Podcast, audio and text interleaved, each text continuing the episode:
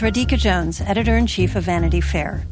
If you enjoy binge watching the best TV shows and love hearing from the actors and showrunners who make them happen, then subscribe to Vanity Fair.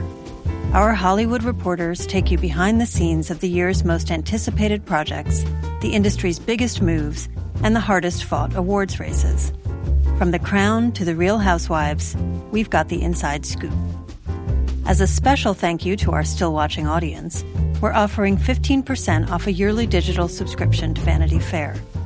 Visit vanityfair.com today and use promo code POD15. That's vanityfair.com, promo code POD15 for 15% off a yearly digital subscription to everything you want.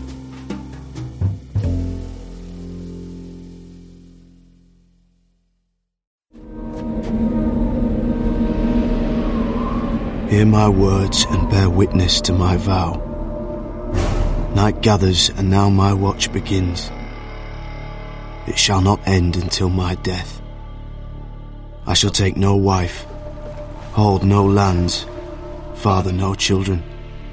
I shall wear no crowns and win no glory. I shall live and die at my post. I am the sword in the darkness. I am the watcher on the walls. I am the shield that guards the realm of men. I pledge my life and honor to the Night's Watch. For this night, and all the nights to come.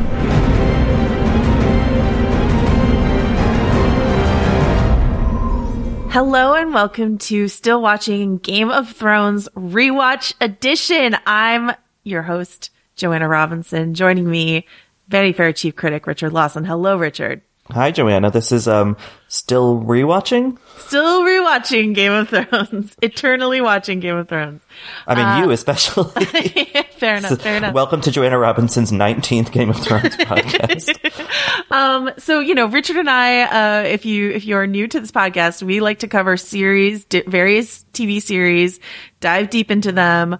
We are obviously going to be covering season eight of Game of Thrones, which premieres in April. But in the lead up to, we thought we would take a look back at some previous seasons of the show, all seven previous seasons. And we know that some of you are going to be rewatching the show all the way through because you were just that into it, or maybe you've already completed your rewatch and you're ready for season eight. Some of you may not have all that time, and so you might want to guide to just a few episodes to hit to get the full picture before we dive into season eight, the final season of Game of Thrones. The what? season eight, the final season of Game of Thrones. Um, so, uh, I don't know if you had heard that this is the last one, Richard. This is it. well, I was going to joke that like, oh yeah, we're doing season eight, so we can just keep doing it for seasons and seasons. Better late than never, I guess. Yeah. Um, so we, the point of this podcast is to go through sort of our top 15, like the best, most essential episodes of Game of Thrones. We're going to hit them kind of quick. We're going to go through them all. We've got some fun interviews for you, which is something we like to do when still watching. It's going to be a really fun little guide through the seven seasons of Game of Thrones.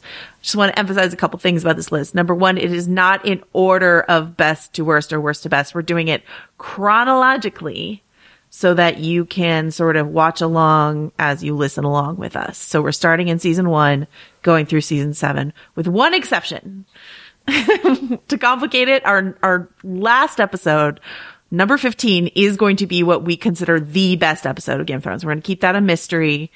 That one's going to be not chronological. It's just the best. it's the episode where the gang goes to Hawaii and Screech gets the uh, idol and they kind of get cursed. I and think they're that's like, clearly yeah, the best episode. yeah. And they're like, why is Mr. Belding even here? uh, who invited Belding? so yeah, so that's coming later. But first, we are going to do one through 14 in chronological order, the best, most essential episodes of Game of Thrones, starting with today we are talking about Surprise! Season 1, Episode 1, Winter is Coming, the pilot, which first aired April 17th, 2011, written by Weiss and Benioff, and directed by Tim Van Patten. Um, a challenge that I have set for myself, uh, for every episode of this is I'm going to try to recap the episode for you in 15 words or fewer or less. Uh, so here's what I got for this episode. White Walkers! Exclamation mark. The exclamation mark does not count for a word count. Jon Arryn dead. Ned Hand of King. Daenerys gets married. Bran falls down. So that's Yeah, I guess you uh, couldn't have fit how were we sleeping on Robb Stark so long in, into that because I rewatched this for the first time I think since eight, you know for eight years ago and I was like, Yeah. how the hell was I so invested in Jon Snow when Robb Stark was right there? I've since caught up on the Richard Madden train because of um, Bodyguard, but like, ugh. Richard Madden is so, so good in this. All right. So we're going to get into our maybe broader thoughts about why this is an essential slash best episode of Game of Thrones. But before that, we have like a few little awards we want to hand out for this episode to maybe refresh your memory on why it's so great. We're going to start with our episode MVPs. I'm going to go with first an obvious MVP, and that's got to be those direwolf pups that they find. I mean, this, I, I feel very Stefon about this episode. This, it has everything. Bare chested boys, puppies, uh, incest, murder. Like, this is, this is great. But, uh, direwolf pups are my obvious MVPs of this episode. Richard, who's your obvious MVP? I'm going to say Robb Stark holding those puppies. Excellent. Yikes. Um, yikes. Uh, and then the, we're going to do with a sneaky MVP. And for this one, I got to go with uh, Waymar Royce, who's one of our first deaths in Game of Thrones. First shot of Game of Thrones is Waymar Royce and his two companions. This is a Night's Watchman. He's sort of the like snotty, rich boy Night's Watchman. And I, I just really liked it because you kick off with just someone like these are you know ostensibly heroes but this this guy is such a jerk and you're like oh um this isn't my your standard fantasy right? I love meeting Ray- waymar royce. It's a name that just stuck with me for years and years and years. So um that's that. Richard who's your sneaky mvp uh, it's tricky because like th- that's a really good pick. Um, I, I kind of think that Viserys Targaryen, um, who's such a detestable character, uh, sets such a good tone for villainy on this show, um, in a way that like maybe is not given enough credit. I mean, because you know he he's been dead for a long time. Spoiler alert. Uh, on in terms of the show's terms. So, but I I, I really enjoyed revisiting him this episode. Yeah, I mean, both both Viserys and Daenerys are working against some, you know, pretty hardcore wigs. Season one is is the like harshest wig season, but but but Harry Lloyd, who's great, who's been great in a number of other things. I think he really is like a, a sneaky all timer villain on on this show. I, I like that pick. because he's not like over it's not too much it's just kind of fun and theatrical enough but it's not like overbearing the way that like in later seasons um certain other characters would get All right. And then, um, because Richard and I have both done theater in our lives, I thought I would set for us a little theatrical challenge for every one of these rewatch episodes and maybe for the final season as well, where we are going to pick our favorite quote from the episode and perform it somewhat dramatically. So this, the, no way this can go wrong and offend every British, Scottish, Irish person that ever existed. So, um, here's mine from our friend Ned Stark. It goes like this winter is coming. So a classic. my, a classic. Uh, what's what's yours? mine is one i'd forgotten and it, I, I picked it because it's just so silly. There is no word for thank you in dothraki. Because it's like how then do they function as a society? Like that's we're, we're like it's just such a heavy-handed like they're such tough people and it's like but they don't they don't say thank you ever. They don't even thank gods or anything. Like it's just such a silly line That's a J- that's a Jorah line. oh yeah sorry that's jorah Yeah. um daenerys's shifty protector All right. Um, and then we want to do best dressed in this episode. Um, and as I was telling Richard before we started recording, for the first few episodes, best, the only best dressed candidate as far as I'm concerned is really Cersei Lannister. And I want to single out the first look she wears as she walks into Winterfell. She's got this sort of, this is actually maybe my all time favorite Lena Headey look on the show. She's, it's like almost like a, um, 70s like disco look. She's got this giant fur collar and then her hair is sort of like small and back. And I don't know, she just looks so glam queen in this dirty, dingy northern courtyard. Uh, it's, yeah it's a of my great juxtaposition Yeah. How about you? Um, I mean, I'm going to count puppies as accessories, and once again say Robb Stark wearing puppies. Robb Stark draped in puppies. Great pick, great pick. Um, and then the last thing we're gonna do before we get to sort of like why we think this episode's so essential is uh, our our favorite ship. And if you, I don't know, are new to fandom generally, ship is when you sort of wish for two people or we're giving ourselves a loophole and saying maybe even objects to get together in a in a show. Uh, so I am going to ship in this episode Ned and a bottle of shampoo, especially like pilot episode Ned that they shot before they reshot the pilot.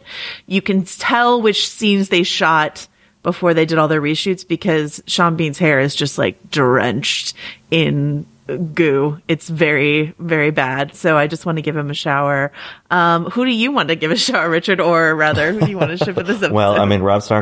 No, no. Um, I'm shipping me with getting my hands on a copy of the pilot that was filmed with Jennifer Ehle as um, yes. Catelyn. Even yeah. though I love Michelle Fairley on the show, and we'll be talking about her um, in a subsequent episode because I think that she gives such an underrated performance. But like, I'm just so curious what that other pilot looks like because they filmed it, and then Jennifer Ehle was like, you know what, I can't live in Northern Ireland away from my kids for that long. So it wasn't like they fired her; she she quit. So I'm just very curious about what that that looks like. Yeah, they had a different. Uh, they had Jennifer Ehle, who you know people might know from the BBC Pride and Prejudice, a lot of great stage shows, fantastic actress.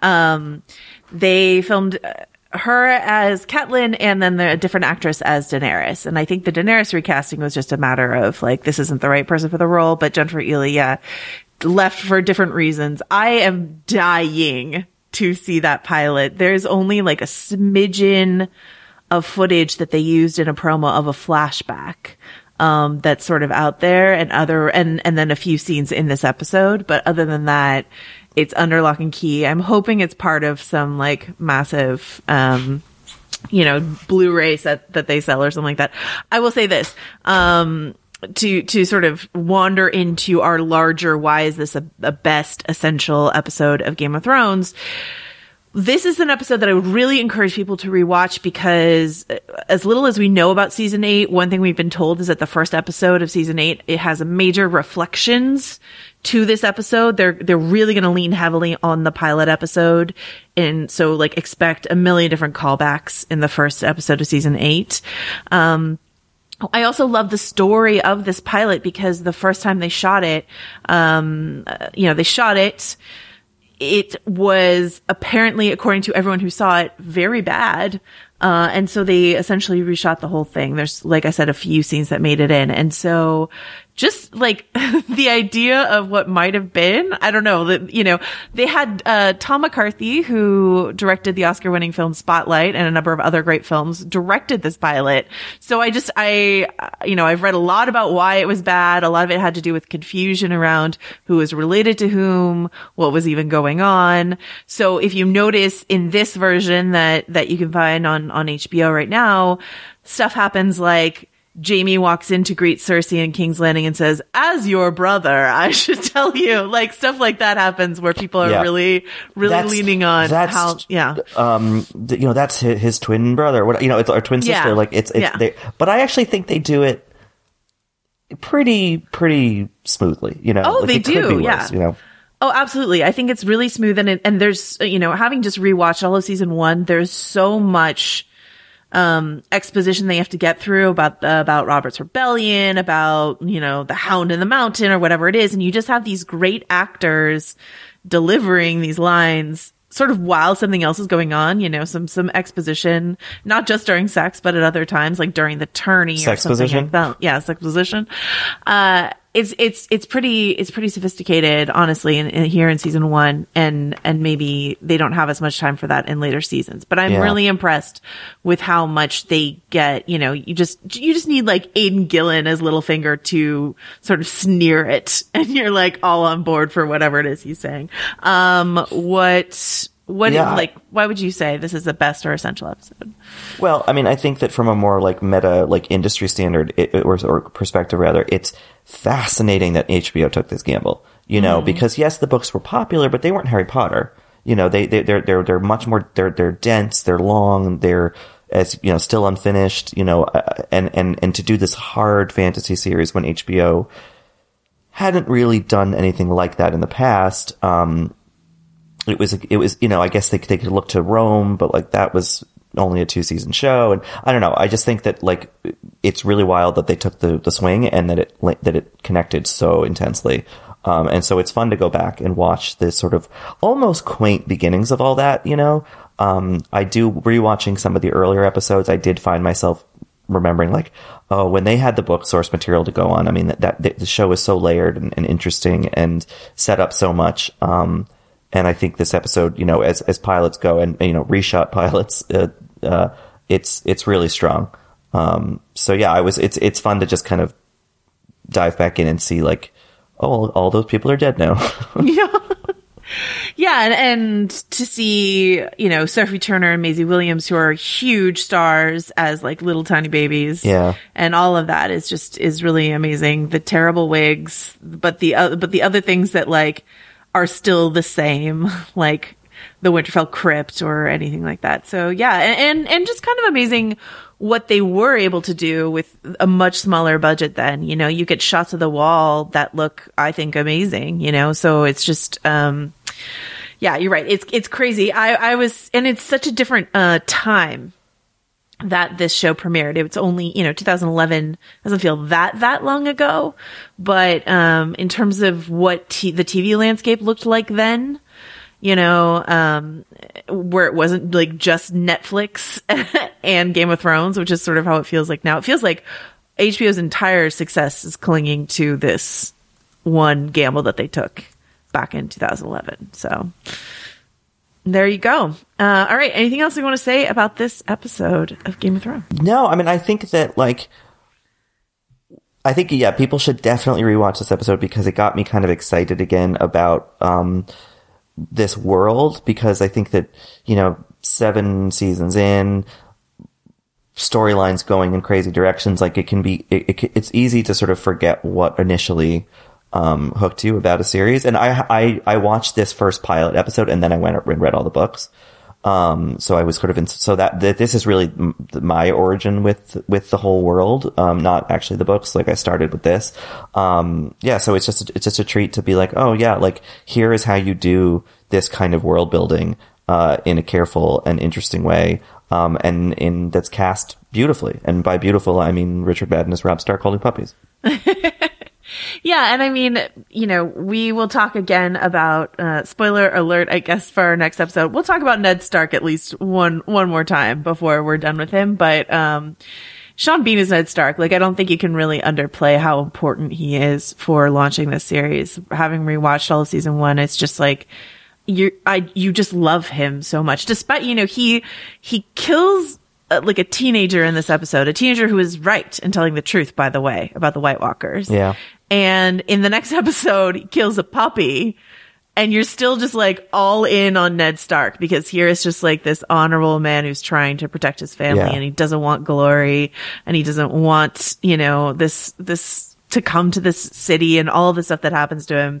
And Sean Bean, who was, you know, obviously the most recognizable person on the show, is just, he's perfect in this part. He's Yeah. so good. Yeah. And I think it's so important because if you if you think about the whole series um in in you know kind of zoomed out like all of its sort of moral grounding is connected to Ned Stark. Like like he is the sort of like center, the genesis of any good that there is in this world, you know, or at least the representative of it. Ob- Obviously, there are other like good and morally right characters, but like without him sort of defining that, um, you know, seven years later, seven, you know, seven seasons later, like the show feels, I think, a little bit more groundless, you know, and, and a little bit less, um, rooted in something that we can kind of connect to. So I don't know. I think it's a crucial character and, and he's, he's great at, at sort of defining it.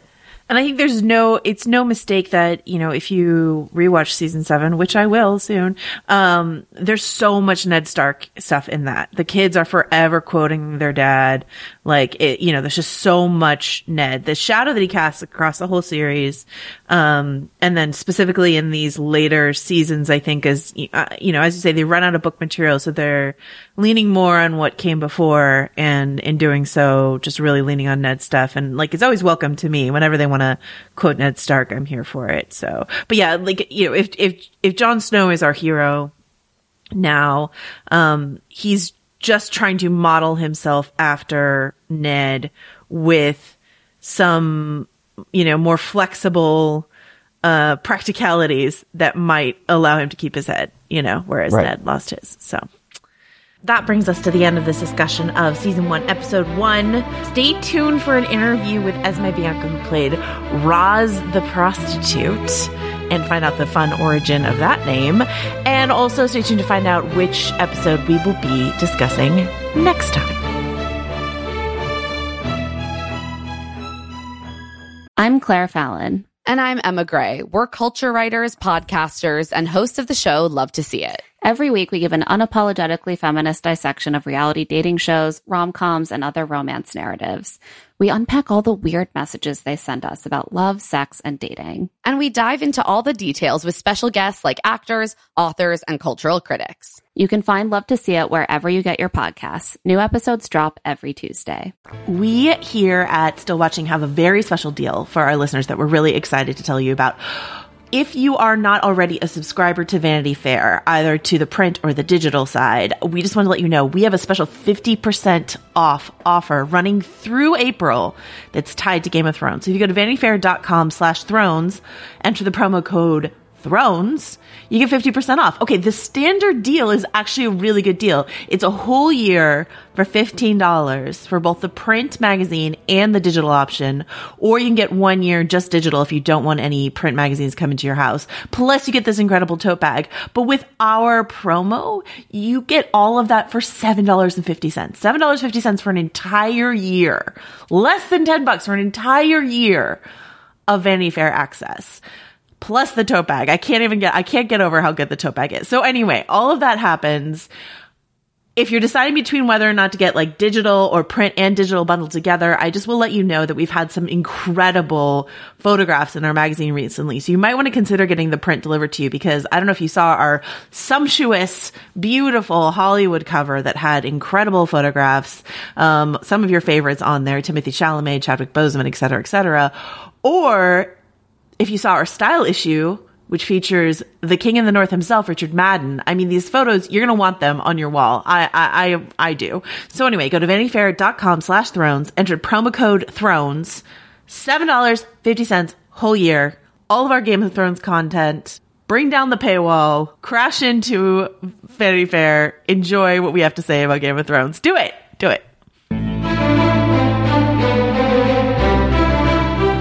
Are joined today by Esme Bianco, who played Roz, the prostitute who journeyed all the way from the pilot episode of season one in Winterfell to King's Landing, rose up the ranks of Littlefinger's establishment, only to be brutally murdered by King Joffrey Baratheon in season three, episode six, The Climb. That episode aired on May 5th, 2013. So all these years later, Esme Bianco, how does it feel looking back at Game of Thrones? It's like the end of an era. Absolutely. Well, we're, we are so excited to have you here on the show for a number of reasons, but one of which is that you were part of this pilot episode that never made it to air. And your scene is one of the only scenes that made it into the final version that did eventually go on air. So what was it like working on that episode? What was it like working with director Tom McCarthy, who went on to win an Oscar for Spotlight, but never directed another episode of Game of Thrones? What is it like to be part of this artifact of Game of Thrones history? Of course, um, I don't know if I've ever been referred to as an artifact before, but I go, I'm going to take it as a compliment. Absolutely. um, that I mean, it feels like such a long time ago, and I'm actually trying to remember what year that was, and I feel like it was 2010, which um, is a long time ago now. Um, it was, I mean, I had no idea what Game of Thrones was going to turn into at that stage. Um, I don't think any of us did. So I had a great time. It was a lot of fun shooting that scene. I thought it was the only scene I was going to do um, in the show. You know, at that point it was still a pilot, so we had no idea where it was going. Um, and it was great. Working with Peter was wonderful, and it continued to be wonderful throughout the throughout the seasons I worked with him. Um, and and it was fun. He just like made it really enjoyable. Um, you know, I don't remember intricate details of working with Tom, um, Tom McCarthy, but I remember it being a really, really pleasurable day. Um, just easy, light, um, great chemistry with Peter, who made the whole thing feel, you know, as comfortable as a nude scene can feel. And so I know you were only meant to be in that one scene. Is it true that you were referred to as yes. redheaded prostitute uh, in the script? Oh, it was worse. I was the redheaded whore. Oh. yeah. And I think it was actually George R. R. Martin himself who suggested that they give me a name. so then when they started writing um, further scenes for me, they gave me they gave me a name, which was quite a relief.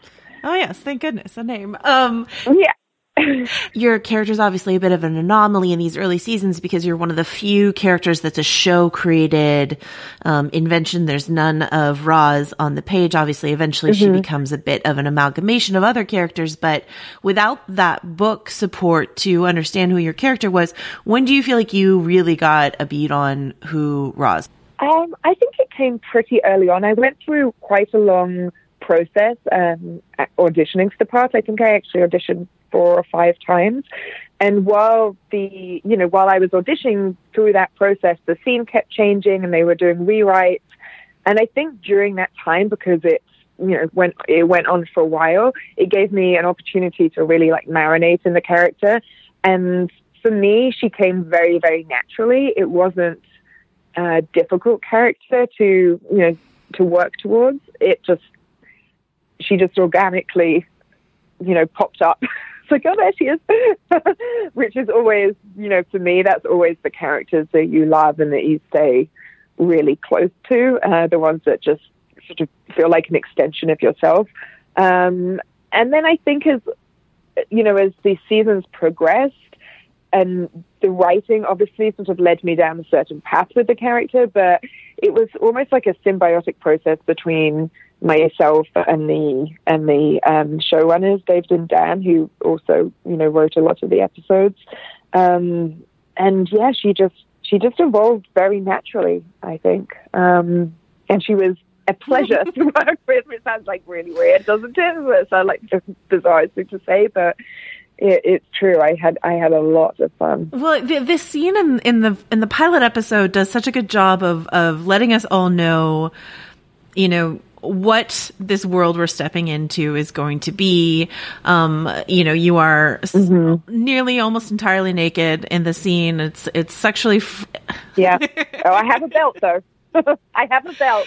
um, given you know throughout, I know you have a, a, background in in burlesque. Did that help you sort of feel strong yes. and confident in approaching your first thing being like? Yeah, I mean that definitely helped um, without without a doubt especially because I actually did start the scene. Um, well, I started the day, should I say, with more of a costume. I sort of had um, various bits of material draped around me and, you know, more jewelry. And then gradually, you know, uh, I, go, I went in to see the director for costume approval. They were like, less of this. And then I stepped on set and they were like, ah, let's lose that material until lit- literally I was left with the belt. So, I mean, the fact that I had some um, experience in burlesque definitely helped with the with the with the like clothes basically that take. I love this. Yeah. Um, but yeah, I mean, I, I think I think it helped that I had that like that part for me wasn't as much as a you know I was more comfortable. I already was so used to being you know pretty much fully naked in public um, that it it meant that I could focus a little bit more on, um, you know, the other stuff without that being a distraction. Um, you know, having said that, I was still very nervous. Um, you know, I think I, I think it's always natural when you're working on a new project to be nervous the first day on set. Um, but yeah, having having that background, I think it meant it was just like one less thing for me to worry about. I've heard you say in the past, perhaps in defense of the nudity in Game of Thrones or in defense of your scenes on Game of Thrones, that there's more to it than just pure titillation that what we see in these brothel scenes is very revealing of certain characters like Tyrion or Theon more specifically in season one that they're unguarded in this sort of relaxed environment and I was wondering if, if that's something you you miss it all on the show because we don't get much of it in later seasons. Yes, very much. And I think, you know, I feel like they're maybe trying to do that a little bit with the Grey Worm and um, what is Missandei, yeah. Listen, thank you. I mean, literally, I'm like everyone else. I can never remember anyone's name on the show. People ask me like I'm like the walking encyclopedia of Game of Thrones, and I'm like, well, I'm just watching and trying to catch up, keep up as best as I can as well. Um, but yeah, I think it gave this insight into the more I, I want to say like everyday humdrum life of Westeros because the majority of the characters in Game of Thrones are competing for the throne or they're like fighting for their family's heritage or you know the, the stakes are so high for the majority of the characters and they're going through you know massive drama be it you know fighting white walkers or trying to help your you know your friend's baby survive whatever it might Right. be. Um, so you know and Ros's the stakes were so you know that's that's great and all. And of course the themes of Game of Thrones are very relatable even on a lesser scale for most people. Um, but I think that Ros gave this insight into just like the everydayness of the world that they that Game of Thrones inhabits and you know it gave characters an opportunity to talk about you know the more humdrum domestic everyday life issues that they're all dealing with. Um, and I think that that's why it gave like so much more insight. Like we we learned about you know Theon's insecurities very early through the scene that I had with him, where otherwise you might not see that because he's like quite an arrogant, guarded character. At least he was. Um, so you know, I think it's just giving this a, additional dimension to characters where we see them, yeah, like you said, unguarded and almost, you know, literally and figuratively uncensored, um, and learn a bit more about who they are as people beyond just this blind ambition that that sometimes is, you know, the the main face that they're presenting. Yeah, and I, I love what you say about um, learning about I don't know the quote unquote smaller people, smaller concerns of of Westeros. Yes. Yeah. Um, I, I also love that Ros represents, and a lot of early season characters represent the sort of victim, the the the people, the small people who get crushed on the wheel of like you know people, Right. larger people trying to gain power and in these last seasons i feel like everyone everyone in any given scene is like a major character it's sort of like all coming together and it's like oh i know that person that person Yes. and you i sort of miss the roses the like the flesh on the bones Yeah. of game of thrones you know what i mean so it's fun Right. I totally know what you mean. Yeah. um, and you know, in these early seasons, you go from a show nobody knew necessarily in season one was going to be a mm-hmm. thing. In season two, you see like a, a small leap in the budget. I think they leaned on HBO to get some extra money for their big battle scene. And then season Yeah. three, it's growing. So what was your experience over those three seasons of watching the show sort of become bigger and bigger? How do you tell when you're on a bigger budgeted show, a more well regarded show? What does that look like to you? Uh, I mean, oh, I want to say it's billboard space, but I remember very distinctly. Um, I moved to LA. I think it was two weeks before season one came on air. Um, so it was prior to like knowing how big the show was going to be. But I do distinctly remember driving down Sunset, and you know, on the big, which building is it? That building on Sunset Boulevard that always has like a huge HBO billboard Oh, right, banner right, down, yeah. like the whole thing. And I was driving down, and there was Game of Thrones like on this massive tower on. So, and I was like, "Oh my god, this is bigger than I thought." Yeah. Um, so I think it was, I think for me, the evolution came more in, yeah, I mean, I was aware that they had, you know, more budget and, um, and obviously, you know, the, the fan base was growing, but I think for me, it was how- how much Game of Thrones became infiltrated popular culture in general. So, you know, that winter is coming became like just a saying and, uh, you know, where are my dragons and all of these like little sound bites, um, and character types from, from Game of Thrones suddenly became something that the, your average person on the street was talking about. And I think that's when I realized, like, wow, this is this is big. Like, this is really. Um, I don't want to say historic because that sounds too dramatic, but one of those shows that is always is going to go down in history. Um, yeah, it was it was it was surreal, and I really think that, and you know, prior to Game of Thrones coming out, Instagram wasn't that big, and people were kind of on Twitter, but the you know, as Game of Thrones grew, so did you know the majority of the social media platforms for actors and actresses. So it's kind of insane to me when I now see the the, the sheer number, the sheer following that the cast um, on the show have now. It's it's nuts.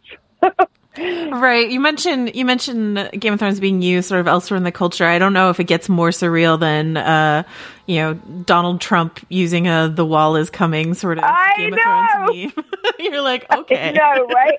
That's the point at which you're like, wow, this is go- gone too far, maybe. Who knows? yeah. Um, I do remember in season one they did um, a skit on SNL, and there was it was funny because I think this was prior to my. I think it was in season two actually, and I think um, they had no idea. Like the researchers didn't know what my my character's name was, and you know can't really blame them. and so there was a girl on it who was quite clearly supposed to be me. She had like curly red hair. She had like the exact same dress on, and she was just character name was just like a prostitute, I think. And she was talking about, and I was like, "That's it." I was like, "That's me. That's clearly meant to be me on SNL. I've made it. it's, it's happened." Um, yeah, that's. I mean, we can all we can all dream to be a prostitute on SNL. No, that's a, that's an Right? Dream big, girls. And then you've you've um you've kept up with the show as as a fan uh, in Yeah. in the years uh, since. Can you remember, you know, a moment just watching as a fan? I don't know, the moment that struck you as the most joyous or or scary or anything like that. Um, I mean, still one of the most horrifying moments. That's easy, easier for me, maybe. I think one of the most horrifying moments um, was when the mountain crushes, and I can't remember the guy. Oh, Oberyn. Yeah. Oberyn, thank you. Pedro, Yeah. I believe is the name of the yes. actor. Um, yeah.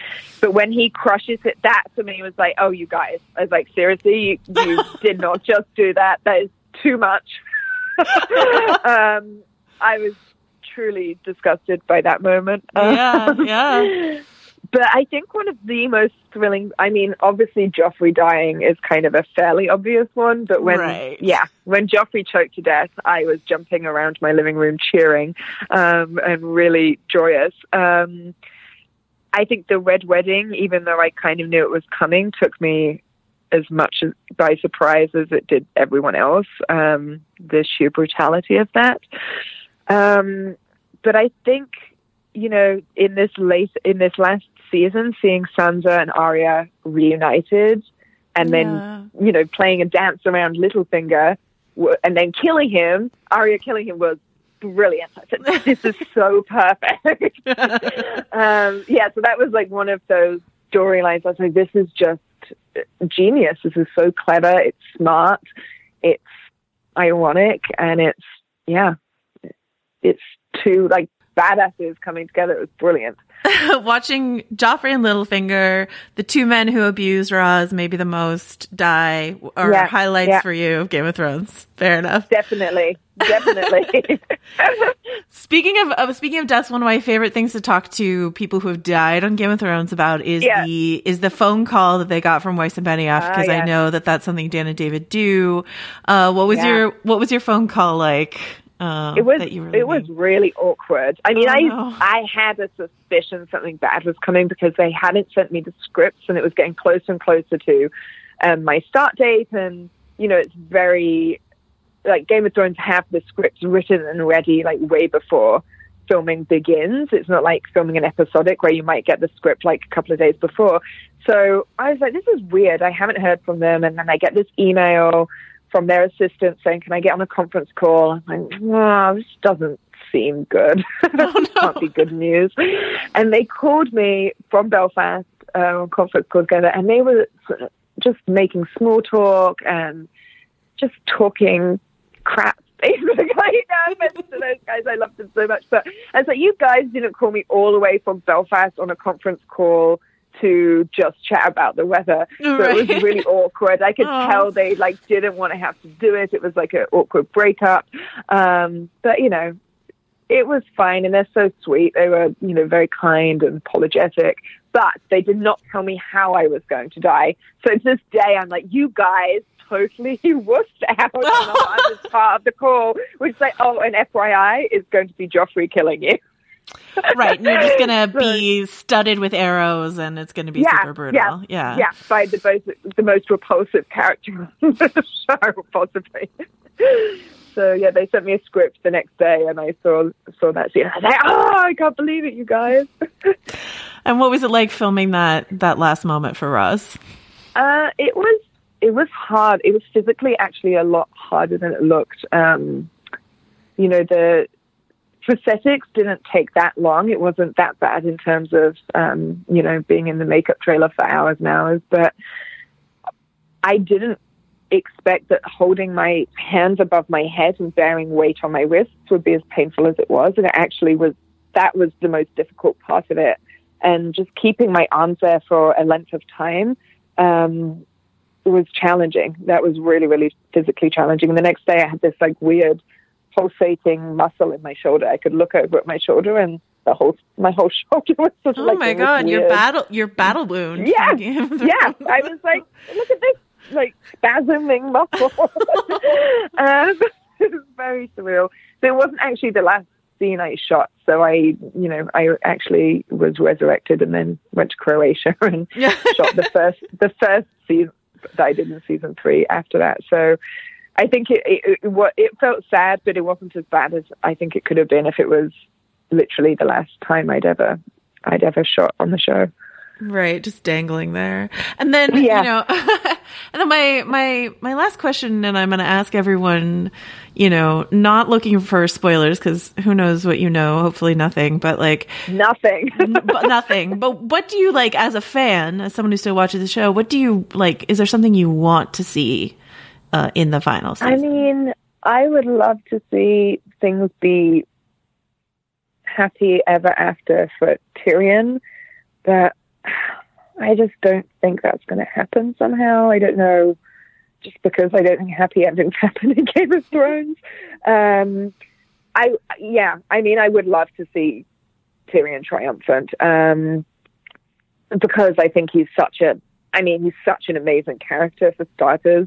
Um, I think he's possibly one of the few good people on the show um, in terms of being, you know, a, a sound character. um, Right. But then, you know, I'm House Stark, and I'm always going to be House Stark. So, as far as I'm concerned, if you know one of the one of the um, Stark girls triumphs, that's going to be good for me, good enough for me. But yeah, I just don't know. It's it's so hard because you can't really get attached to anyone. in this show Exactly. If we've learned anything, yeah. I know you're going to have your heart broken one way or the other. Um, but I sort of hope it's none of the obvious people end up sitting on the Iron Throne. I guess that is that's like the big thing for me. Um, is you know as much as I think Daenerys is awesome, I think that's like too obvious. I want to see like the underdog triumph in Yes. a big way. So yeah, Well, yeah, let's let's root for the Roses of the world to sit on Yeah. the Iron Throne. Why not? Ex- Why not? Right, exactly. um, but you know, I'd be lying if I didn't want to see what happens, like when the White Walkers get onto the other side of the wall, which is about to. Ha- oh, did did they actually get on the other side at the end of the season, or were they just? I know the ice dragon appears, and then yeah, I think they started to like basically breach. It. They're breaching. They're breaching the wall. they're breaching basically. the wall. Okay, Yeah, yeah. yes, So here Can't it wait. comes. yes. Excellent. Well, thank you so much for chatting with You're me. I so really welcome. appreciate it. It's so nice to talk to you. Okay, that wraps up our first episode of Still Watching Game of Thrones. You can find more of our work on VanityFair.com. You can follow Richard on Twitter at Rylaws. You can follow me on Twitter at Joe Wrote This. This episode was edited and produced by Dave Gonzalez, and we will be back next week with the second episode in our list, which is season one, episode nine, Baelor. We'll See you then.